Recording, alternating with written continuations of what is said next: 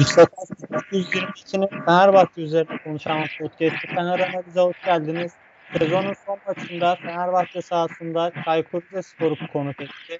Düşman hattından ilgilenen maçta Fenerbahçe rakibini üç birlik net bir skorla yenerek sezonu galibiyetle kapattı. Bu maçı ve Fenerbahçe'nin iki bin on dokuz iki bin yirmi sezonunu e, konuğum e, Ercan'la birlikte konuşacağız. Ercan hoş geldin. Hoş bulduk Taha. Nasılsın? İyiyim. Sezonu bitirdik. Artık evet. bir, bir maceranın daha sonuna geldik. Geldili gittili bir sezon oldu bizim açımızdan. Bol, çok uzun bir ara verdiğimiz, hatta iki ara verdiğimiz devre arasında sayarsak gerçekten ilginç bir sezon oldu başından sonuna evet. kadar. Evet, yani başlı başına bir hikaye gerçekten sezon bütün takımlar için, bütün insanlık için zaten ee, önemli bir sezondu. Fenerbahçe'de sezonu e, galibiyetle açmıştı. Galibiyetle de kapatmış oldu böylece. E, Emre bugün e, profesyonel futbolculuk kariyerinin son maçına çıktı.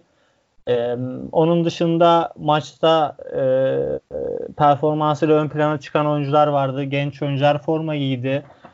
E, bunların çerçevesinde senden şöyle genel birkaç cümlelik bir maç özeti alalım. Oradan devam edelim yayınımıza.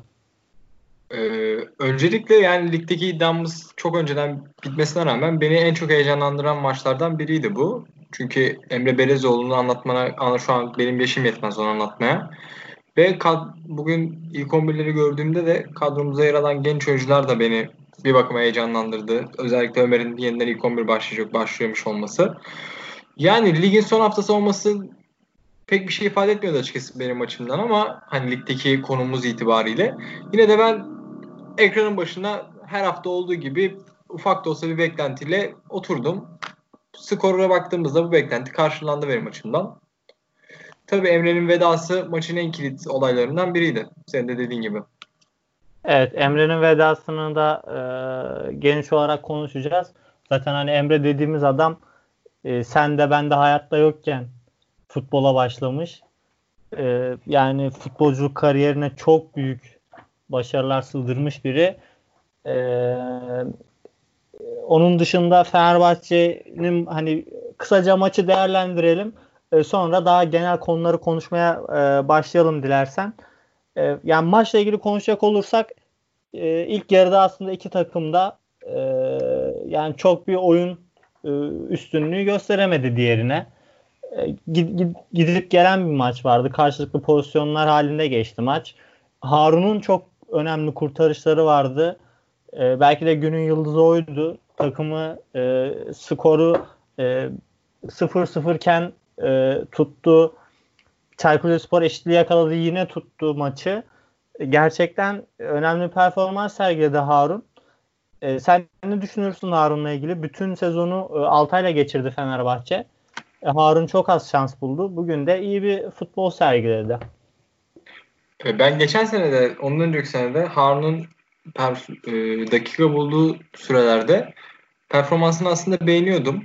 Hani tabii Fenerbahçe seviyesinde bir kaleci değil fakat işte Galatasaray'da da Beşiktaş'ta da kaleci sıkıntısı yaşandı bu sene ve onların alternatifi olarak kaliteli bir isim olmaması onlara bazı maçlarda problem yarattı. Fakat bizim ne olursa olsun ikinci kalecimizin Harun gibi bize güven veren birisi olması ya benim bir parça da olsa içimi rahatlatıyor açıkçası. Evet, yani Harun da gerçekten e, iyi iyi profesyonel. E, yani yedek kaldığı süreçte de takımda yani herhangi bir huzursuzluk çıkarmadı. E, hep ayak uydurdu takıma. Harun da bugünkü iyi performansıyla galibiyetin başrollerinden biriydi. Ee, onun dışında e, dilersen maça sonradan giren genç oyuncuları da konuşalım. Ee, ikinci yarıda e, Emre yerini e, genç oyunculara bıraktı. E, Zayis girdi Emre'nin yerine. E, aynı dakikalarda sanırım bir değişiklik daha mı yaptık tam hatırlamıyorum ama Ee, yani genç oyuncular şans buldu. Emre Nasuh, Muhammed Gümüşkaya, e, daha sonra Emirhan girdi. Ee, Allah Allahyar ilk on birdeydi. Ömer evet, Allahyar ilk on birdeydi. Yani birçok genç oyuncu görmüş olduk aslında. Senin gözüne çarpan bir performans var mıydı e, e, oyuncular içerisinde, bu genç oyuncular içerisinde? Ee, ben açıkça söylemem gerekirse benim bir gözüm bugün Ömer Faruk'taydı yine. Geçen iki hafta önce ilk on bir başladığında olduğu gibi. Yani o da hani e, fizik olarak gerçekten çok gelişmesi gerekiyor. Kendisi daha henüz on yedi on sekiz yaşında olması lazım. Fizik olarak çok gelişmesi gerekiyor. Bu böyle maçlar, ligde bizim iddiamızın bittiği ve genç oyuncularımızın süre bulduğu maçlarda sahaya varında iyi onu yansıtmaları gerçekten çok önemli. Hem de biz seyirciler olarak onlar hakkında fikir edinmiş oluyoruz. Ya böyle maçlar ne olursa olsun ligden kopmuş da olsak genç oyuncular açısından çok önemli. Evet, yani Ömer Faruk gerçekten herkesin gözü onda. Ee, ama tabii oynadığı mevkiden dolayı oynadığı mevki zor bir mevki. Ee, yani oyunun kilit noktalarından biri ve yani Ömer Faruk'un yaşı daha çok küçük. E, fizik olarak e, maçta aslında kayboldu bir hayli. E, ama ya tabii ki yeteneğini sadece biz değil herkes görüyor. Yani değerli bir oyuncu olacak ama tabii ki sabretmek lazım. Bu noktada çok, kilit sabır da. Çok bir şey büyük bir potansiyel. Sanırım. Çok büyük evet. bir potansiyel evet. Yani ya gösteriyor kendini, hani ben futbolcuyum diye gösteriyor. Ben onun dışında mesela bugün Emre Emre Nasuh'u ilk kez izledim. Yani o da oyuna sonradan girmesinin de tabii ki payı vardır ama daha diri göründü. E, pasları e, ve koşuları gerçekten iyi de Emre'nin. E, onun dışında da Ozan yine e, doksanıncı dakikada attığı deparla golü buldu. Ona pas veren Ferdi, yani Ferdi gerçekten performansını artık sabitlemeye de başladı yani. Ve takımın artık e, kıdemli oyuncularından olmaya başladı. Ferdi'yi çok konuştuk. Ee, sen neler düşünüyorsun Ferdi ve Ozan'la ilgili? Ee, son golde de ikisi ayakta kaldı ve golü attılar. Ya bizim Ferdi'nin bizim kadromuzda olduğundan beri en büyük yaşadığı problemlerden biri istikrardı.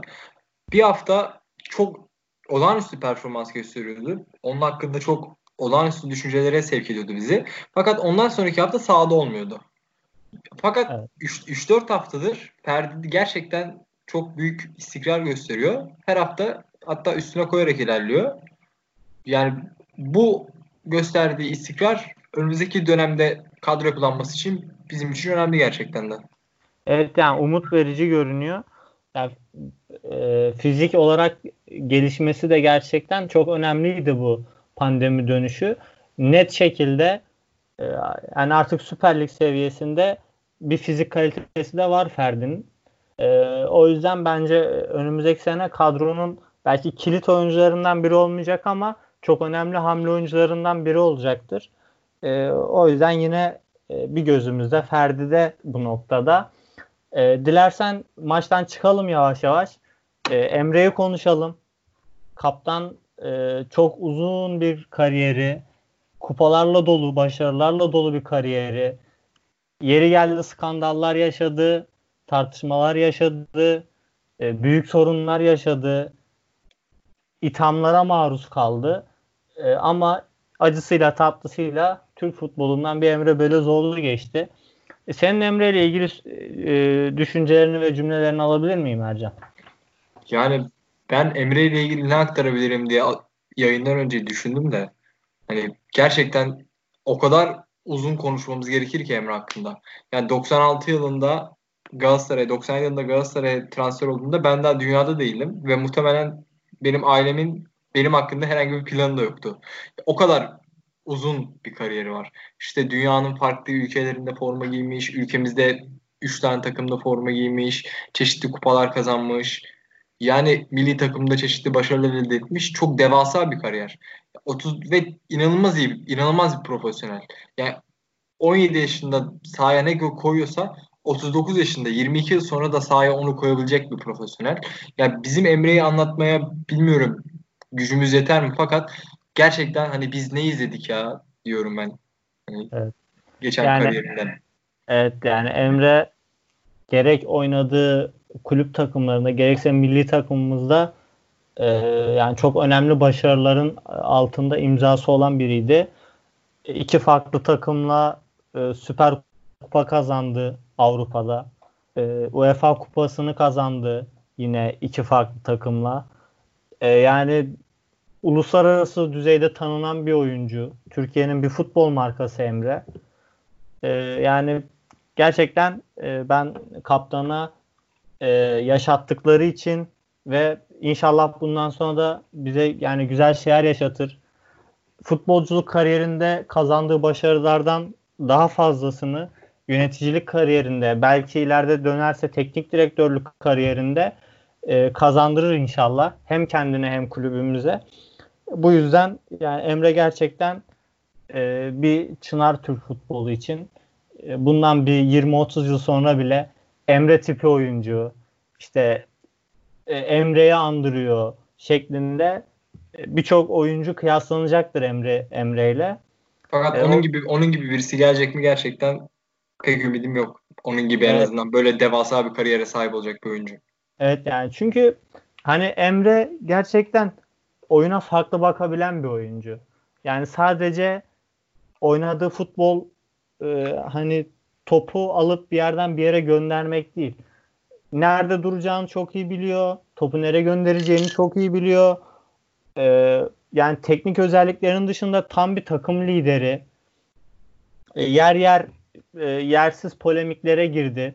Bu da belki de kariyerinin e, yani ufak bir tatsızlık varsa o da bu girdiği polemiklerdir.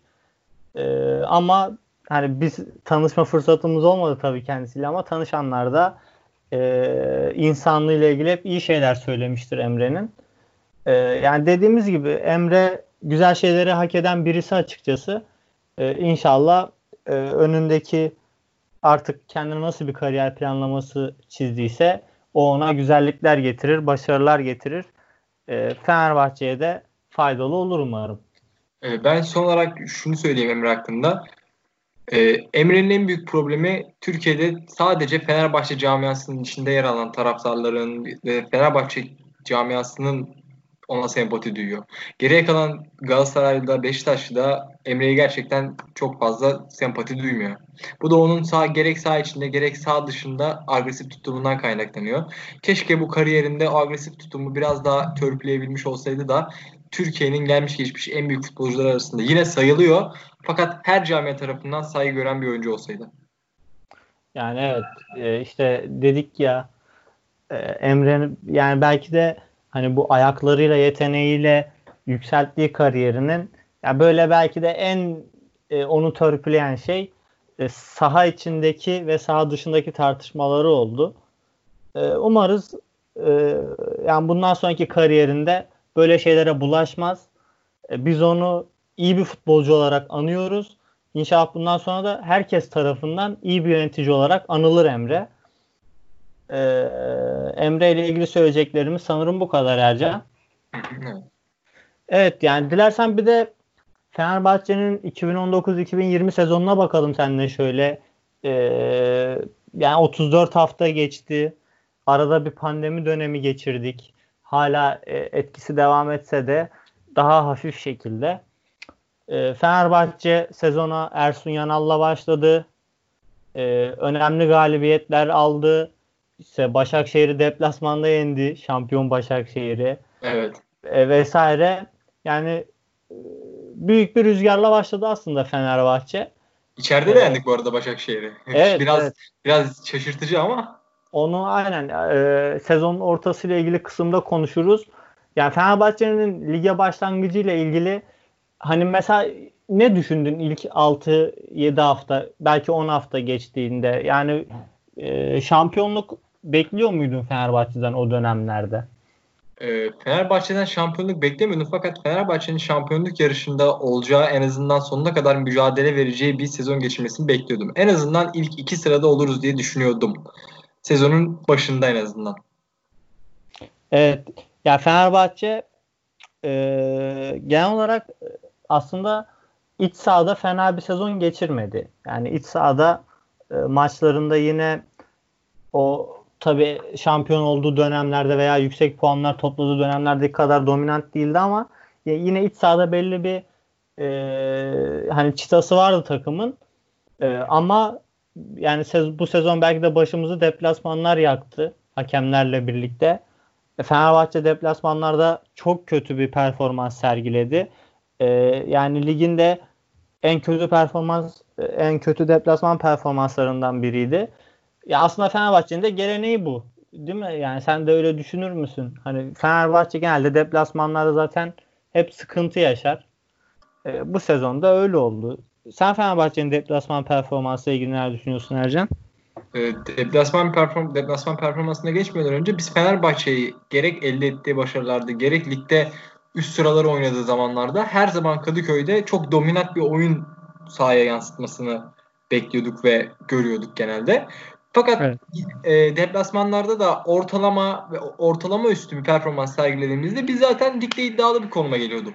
Fakat bu yıl, e, geçen yıl da katabilirsin, lig, hem içerideki dominasyonumuz biraz daha azaldı. Hem de üstüne deplasmanda inanılmaz kötü performanslar gösterdiğimizde zaten geçen sene altıncılık, bu sene de yedincilik geldi. Evet, yani Fenerbahçe'nin bence önümüzdeki sezon ilk düzeltmesi gereken şey, yani bu deplasman e, olayını atlatması lazım.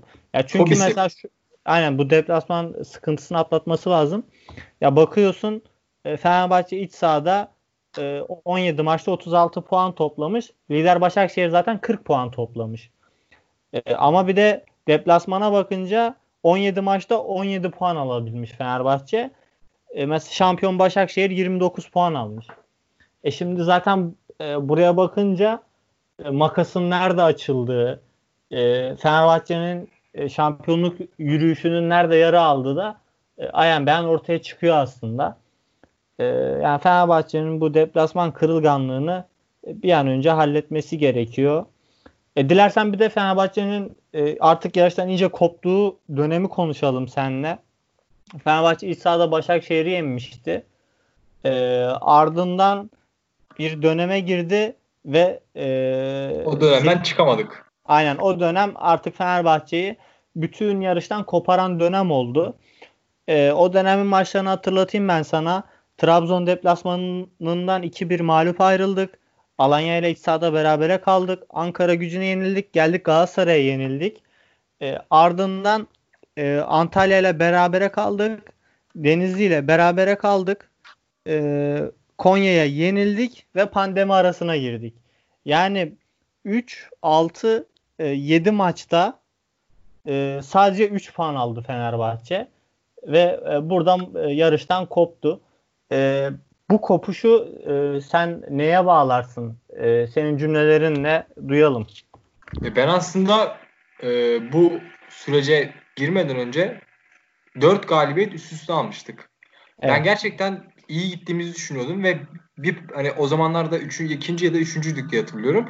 Ümidim vardı ligin geriye kalanları, geriye kalanına dair. Fakat transfer döneminde gereken takviyeler yapılmadı, yapılmadı bana göre ve İlk önce Trabzon'a kaybettik deplasmanda. Ondan sonra Alanya ile içeride berabere kaldık.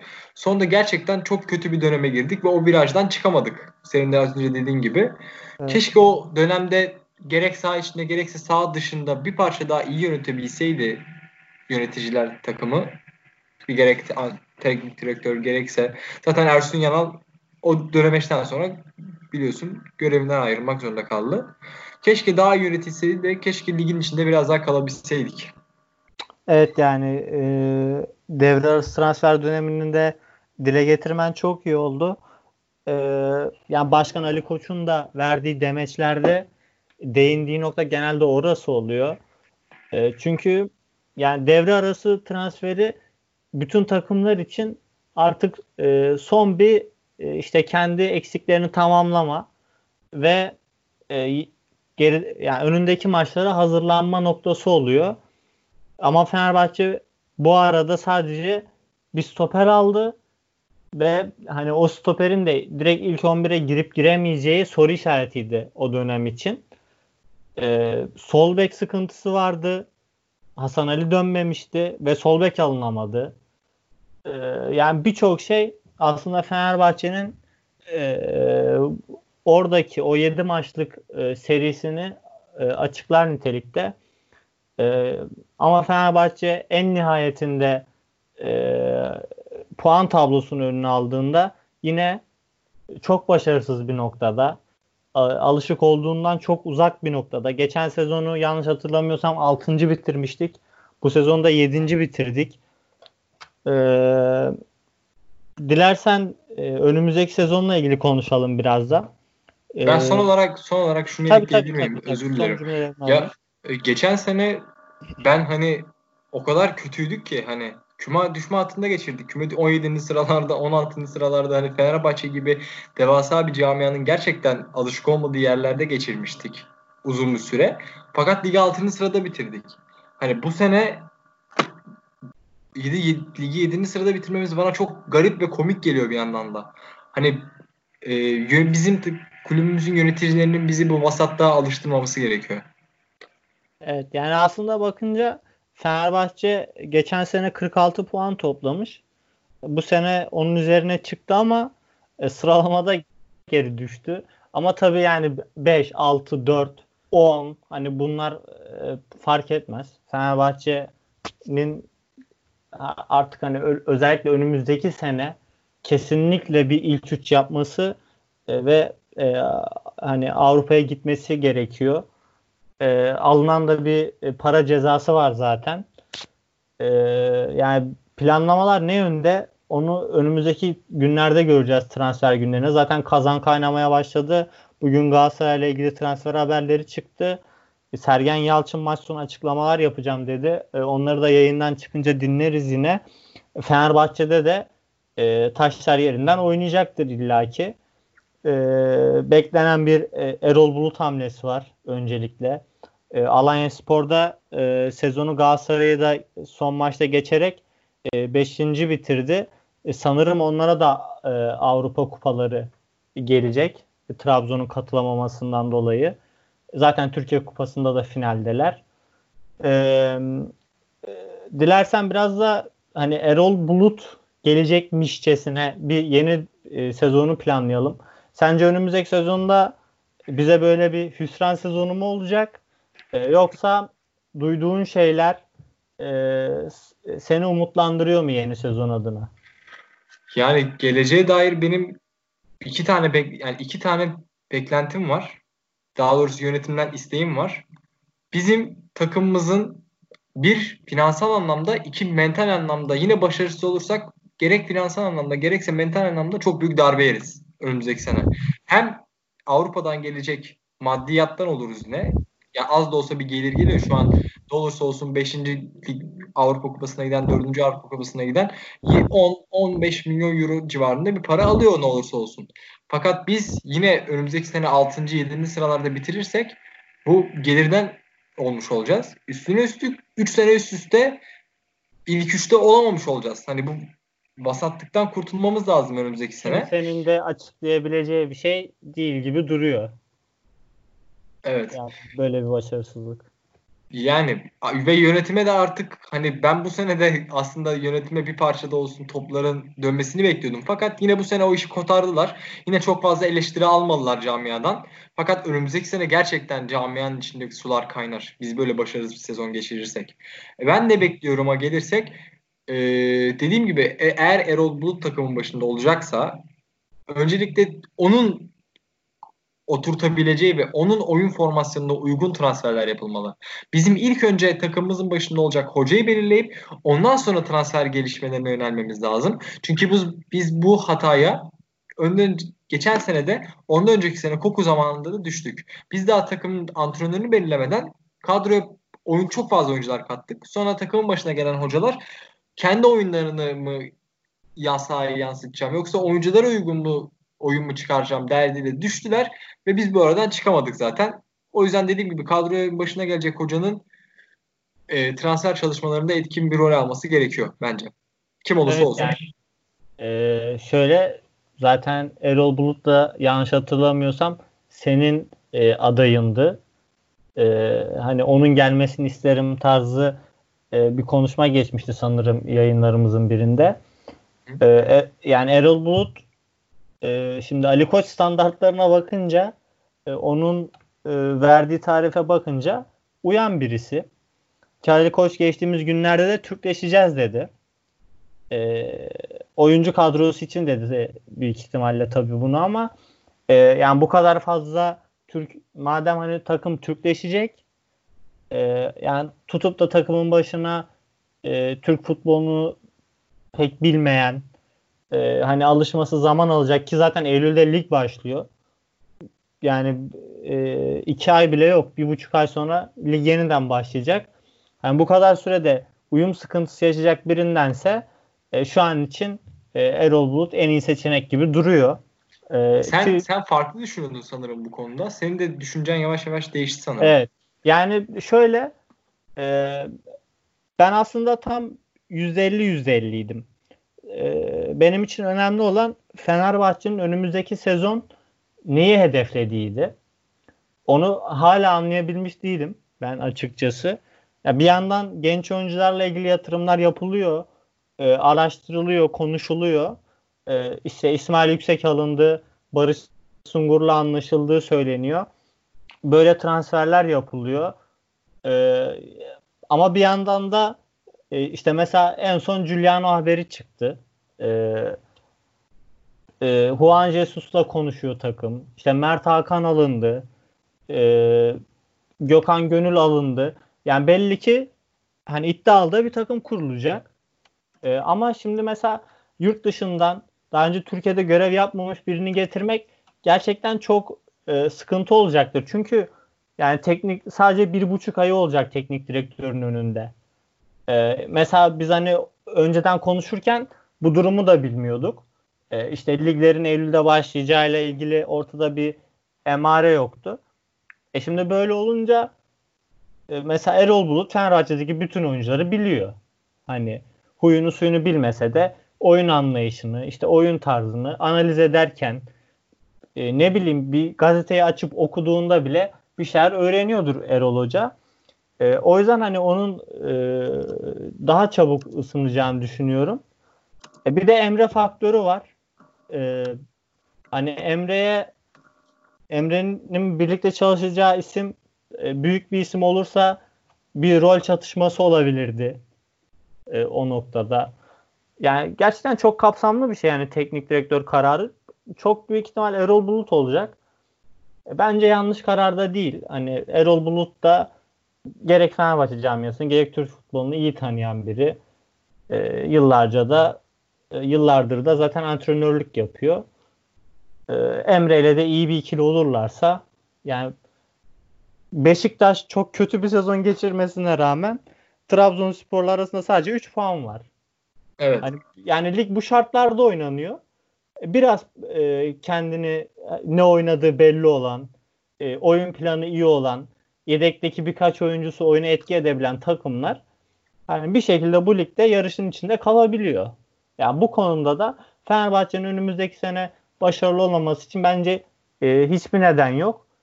Ee, tabii ki şer koşacağız bu noktada. İyi transferlerle ve iyi bir teknik kadroyla diyeceğiz. Erol Bulut bizde oynamış mıydı? Ben oynamıştı diye evet, hatırlıyorum evet. Sanki. doksanlı yılların sonunda Fenerbahçe forması giydi Erol, Erol Bulut. Camiada bir parça olsa hakimdir o zaman. iş, iş dinamiklere de olsa. Tabii tabii. Yani Erol Bulut'un bu noktada en büyük sınavı işte büyük takıma gelecek ve e, yani büyük takım hocalığını kaldırabilecek noktada mı? E, onu göreceğiz. E, sezon başı itibariyle o da büyük bir destek alacaktır bence. E, taraftar da çünkü e, genel olarak Erol Hoca'ya sıcak bakıyor. E, yani sezona bir rüzgarla başlayacaktır. E, ama Süper Lig özellikle çok hani büyük bir maraton. E, sezon içerisinde birçok şey değişiyor. E, işte sakatlıklar, Ee, yani maaşlar doğru düzgün ödenmiyor. Belki yine maaştan sıkıntı olacak. Bazı oyuncular gidecek sezon içerisinde. Pandemi şartları nasıl olacak onu bilmiyoruz. Seyirci yani, olacak mı? Evet yani birçok bilinmezlik var aslında. Ee, ama Erol Bulut e, kötü bir tercih değil bence. Ee, oyuncuların dilinden de anlayabilecek bir hoca e, olacağını düşünüyorum Erol Hoca'nın. E, onun dışında zaten önümüzdeki günlerde e, Fener Analiz'de bol bol transfer konuşacağız. Transfer evet. haberleriyle dolu yayınlarımız olacak. E, buradan da dinleyenlerimize söyleyelim. E, transferlerle ilgili yorumlarımızı, e, işte haberleri, e, duymak isteyenler e, Fener Analiz'den bizi takip edebilirler. E, Ercan, son olarak söylemek istediğim bir şeyler varsa e, onları da alalım. Yavaş yavaş kapatalım yayınımızı. Son olarak acısıyla tatlısıyla devasa bir sezon. Nereden baksan bir sene yakındır bir sezon oynanıyor. Eylül'ün başında mı başladı? Ağustos'un sonunda mı başlamıştı geçen senelikler? Ağustos'un ortasında başladı. Evet. Yani nereden bakarsan bir senelik bir lig oldu. Lig tarihinin en uzun sezonu oldu muhtemelen. Yani umarım önümüzdeki sene bu kadar vasat bir performans sergilemeyiz. Çünkü senin de dediğin gibi maaşları az da olsa zamanında öde, az da olsa kenetlenmiş bir takım kur. Zaten bu ligde kafaya oynuyorsun. Umarım bizim yönetimimizde gerek saha içinde gerek saha dışında bunu gerçekleştirebilir. Evet, Fenerbahçe için e, hayal kırıklığı, kırıklıklarıyla dolu e, ve çok garip bir sezon daha e, sona erdi. E, biz de yeni sezonda öncelikle e, tüm dünyaya ve ülkemize sağlık diliyoruz. Evet. Fenerbahçe'ye de başarılar diliyoruz. Gerek transfer döneminde gerekse e, bir ay, bir, bir buçuk ay sonra başlayacak e, lig mücadelesinde. E, biz Fener Analiz olarak programlarımıza devam edeceğiz söylediğimiz üzere. E, haftada en az bir programla sizlerle birlikte olacağız. E, şimdilik size veda ediyoruz. E, bir sonraki programda görüşmek üzere. Hoşça kalın.